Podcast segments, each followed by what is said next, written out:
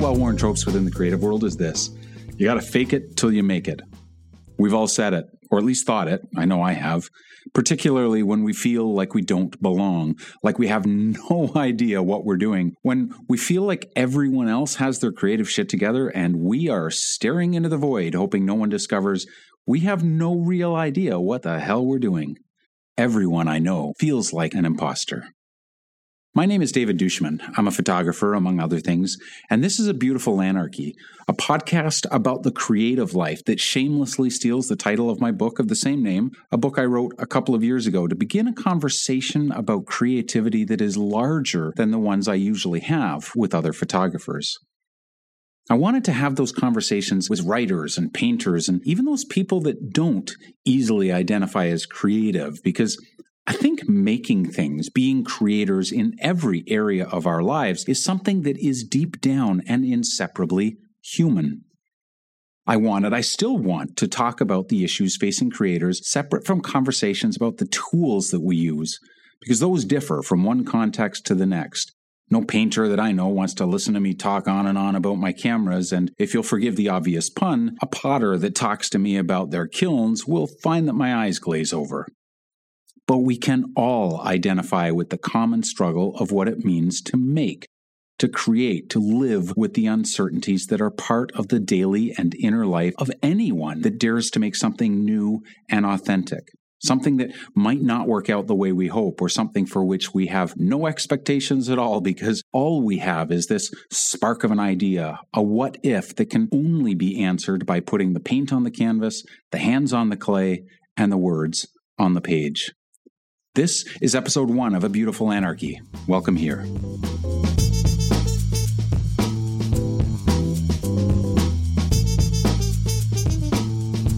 Imposter syndrome is this state in which we believe not only that we are faking it, that we're not real photographers or real artists or whatever discipline you work within, but wannabes and fakes.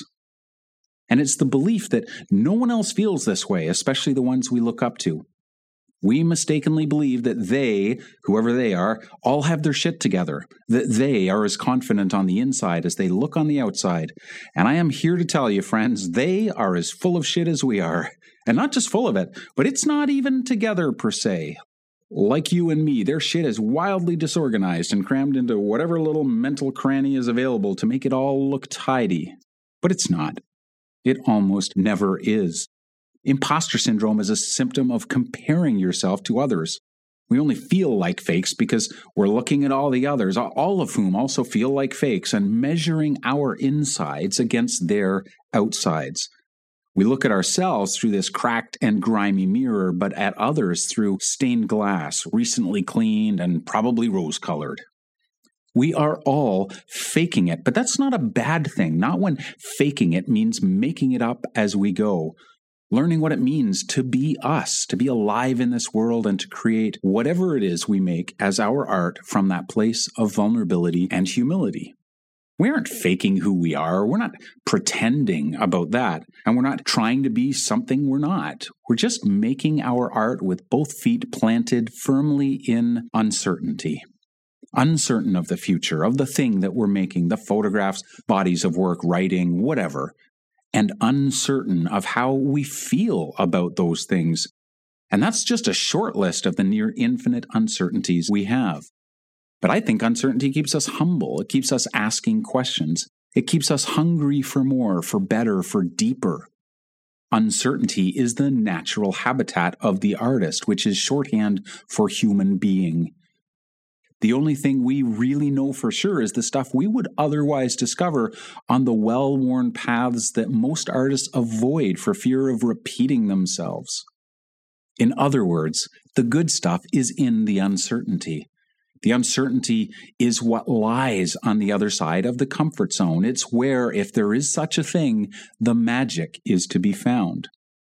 Uncertainty is not, however, the same as a lack of confidence or a lack of courage. It's the reason we need those very things. Confidence in the creative process to get us where we're going without the map that we wish we had. Courage to begin, to do, to make, to move forward, knowing that the way is usually dark, that we might bump into things, but that it's bumping into things that gets us to new places, and it has never truly harmed us. When we don't have confidence or courage to pretend that we do and get to work all the same. Courage isn't that rare state of being in which none of us have any fear. It is the will to act regardless and not be paralyzed by that fear. I started writing this whole thing to encourage you, but I feel myself sliding into a sermon. I'm trying to convince your mind that it's all just a game when what I want most to do is to speak to your heart. So listen up, you deeper parts in which the doubt and fears reside. The greatest artists and creative people against whom you could possibly compare yourselves were a hot, sticky mess. They were truly messy, troubled, long suffering souls. No artist in the history of time has had their shit together any more than you do. Listen, here's a short list of brilliant people who most decidedly did not have their shit together Picasso, Ernest Hemingway, Sylvia Plath, Vincent van Gogh, Tennessee Williams, Kurt Cobain, Beethoven, Georgia O'Keeffe, Goya, Caravaggio, Freddie Mercury, and probably anyone who has ever appeared on the cover of Rolling Stone magazine. They were messy, troubled, mercurial, and yes, even broken. But aren't we all? Aren't those, to quote Leonard Cohen, who was, by the way, another bright mess of a human being, the cracks where the light gets in? I have long believed that our comfort zones are not where the best art is made, not remotely where our best lives are lived. There are all kinds of reasons we camp out in those comfort zones, but if it is the so called imposter syndrome that is keeping you there, then it is time to take a deeper look at those against whom you keep comparing yourself. Not at the brave face they put on for the public, not their Instagram feeds and their Facebook posts, but at the soul level stuff. We are all afraid. We all live looking forward into uncertainty, unless, of course, you live looking backwards, and that is arguably worse. For however you and I differ from each other and from the so called great creative people of history, we share this. We are broken, messy people. We are dogged by fears and traumas and buoyed now and then by hopes and joys. And when we accomplish any great and beautiful thing, at whatever scale you make it, it is not made because we lack fear or possess remarkable genes. It is because, in all of our human weakness and from the middle of stories fraught with complications, we do the work and we pour ourselves into it. It is not from raw talent, nor is it from privileged lives that art comes, but from a willingness to splash that humanity, however messy and uncertain, onto our canvas to write it into the story or put it into the photograph. We may have a lot of reasons for not making our art or doing the work, but it is not, it must never be that others have it easier or are more talented or in any other way have their shit together more than we do. It is profoundly human, a state of being, to lack shit togetherness. The impostor, if there is one at all, is not the one whose life is a disorganized collection of poorly assembled shit. It is the one who fails to recognize that in themselves, to accept it and get back to work, flaws and all. You don't need to fake it, you just need to be you. You might not be the smartest person in the world. Only one person can hold that title, and it sure as hell isn't me. Make your art anyways. You might not be able to do it all by yourself. I don't know any of us who can. I can't. Make your art anyways. You might not be as talented as you think others are, but talent is overrated. And for most of us, it's just the result of hard work. You just don't see the effort, only the results. Results always look easy. Make your art anyways. You might think you've had it too easy or too hard. You haven't. Make your art. Make your art. You can do that by being you and no one else. The only imposter is the one trying to be someone else. We don't need you to be someone else, friends. Someone shiny, someone unbroken, or for that matter, to be a dark and tortured genius. We don't need you to have your shit together. We don't need anything except for you to be relentlessly and unapologetically you.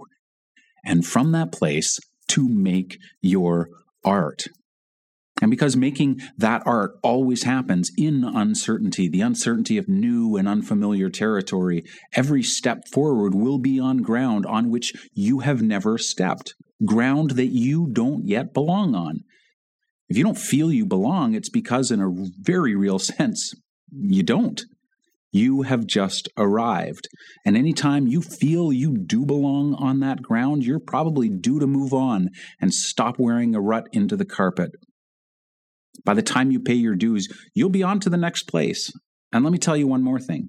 While I truly believe there's no one out there checking your credentials to see if you belong, no guardians of any one creative space, if they were there, they've been there too long and they're not looking in the one direction that matters, and that is not at you, but at their own work.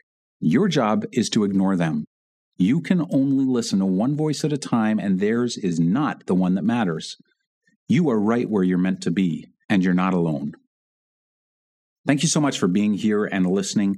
This new project is wildly speculative, but I've got this crazy idea that if just a few of us knew that we weren't alone as we lived our creative lives, if we understood that the voices that distract us are the same voices that chatter at us all, but they aren't the only voices, that we might just start making our art with a little more confidence and living our creative lives with a little more courage. I'd love to hear your thoughts and feedback and would be so grateful if you would both subscribe, leave a short review, and invite the people in your life to listen. Until next time, go make something beautiful.